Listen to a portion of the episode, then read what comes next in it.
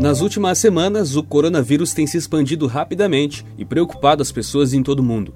No Brasil, o número de casos não para de crescer. E para entender um pouco mais sobre o coronavírus, eu converso agora com Atila Yamarino, que é doutor em microbiologia, pesquisador e divulgador científico. No YouTube, ele apresenta o canal Nerdologia, que tem mais de 270 milhões de visualizações. Oi, Atila. Nesse momento, há motivo para pânico no Brasil? Oi, Douglas, tudo bem? Olha só, é um momento de apreensão porque a gente já viu por outros países, principalmente com base no que aconteceu na Itália. A China já contava isso com todas as letras, mas é uma cultura muito mais distante da nossa, pelo visto, precisou acontecer com a Itália. O que a Itália fala é: sem que você tenha pessoas doentes na rua, sem que seja uma epidemia aparente, o coronavírus já lota hospitais, porque muitas pessoas precisam de respiração artificial, muitas pessoas precisam de atendimento na UTI. Então, assim, não é um motivo para pânico, nem as pessoas vão sentir essa necessidade de pânico porque elas não vão ver nada acontecendo. Mas é um motivo do sistema de saúde estar apreensivo e eles estão plenamente conscientes do que vem pela frente. Mas o que a população pode fazer é evitar o contato, manter o isolamento dentro do possível para diminuir o número de pessoas que precisam buscar atendimento. E isso tem uma ordem muito clara, isso depende de ter casos no local. Então o Brasil inteiro não tem coronavírus, não é um motivo de preocupação ainda. Pode chegar a ter vírus mais para frente, mas não é o caso. Isso é um motivo de preocupação em São Paulo, no Rio de Janeiro e outras grandes capitais que recebem casos. As cidades onde já apareceram casos de pessoas com coronavírus são as cidades onde a gente vai começar a ter casos de coronavírus. Então, até que isso se espalhe para outros lugares, o motivo de apreensão e, e preocupação começa aqui. Depois vai para mais lugares. Mas é isso. É, é, ninguém vai. Ninguém não, né? Alguns números vão vai, acontecer isso. Mas a grande maioria das pessoas não vai morrer de coronavírus, a grande maioria das pessoas não vai ter grandes complicações, mas uma, uma parcela grande das pessoas precisa ser atendida no hospital e a gente tem que preservar os hospitais para receber especificamente essas pessoas. E a gente preserva hospitais buscando o posto de saúde ao invés de um hospital. Se você tiver com sintomas de coronavírus, se você tiver com dificuldade respiratória, com falta de ar, com gripe, com febre, com dor de cabeça, e evitando ao máximo o contato entre as pessoas para não deixar o vírus se espalhar.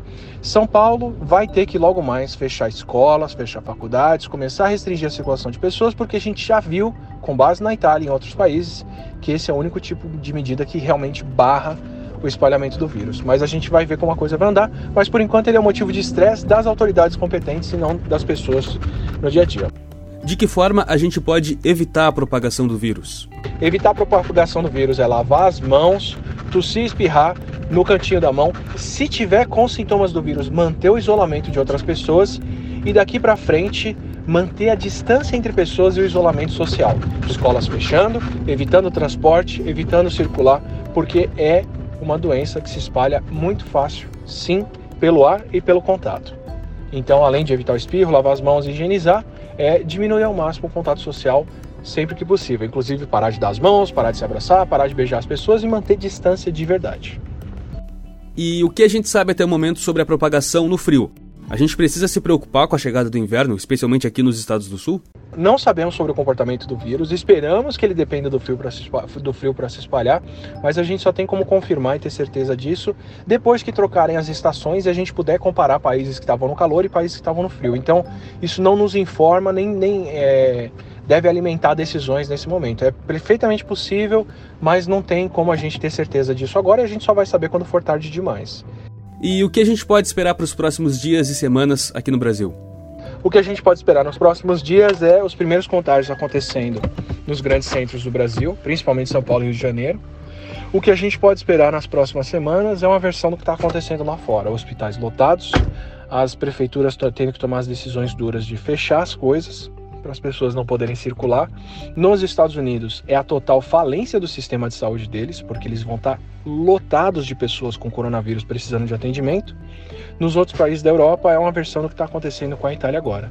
E se a gente não quiser chegar nesse ponto, o que a gente tem que fazer aqui antes é, onde tem o coronavírus, tomar essas medidas de restrição o mais cedo possível.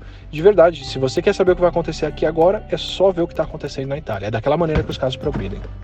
Muito obrigado pelos esclarecimentos, Atila. Quem quiser te acompanhar para ter informações confiáveis sobre o coronavírus, faz como? Obrigado, Douglas. Obrigado, Rádio Nativa. Obrigado aos ouvintes por acompanharem. Eu sou Atileia Marino, biólogo, uh, divulgador científico, especialista em microbiologia. E para quem quiser mais informações, tenho postado elas nas minhas redes sociais, no Twitter e no Instagram, no perfil O Atila. Um prazer falar com vocês.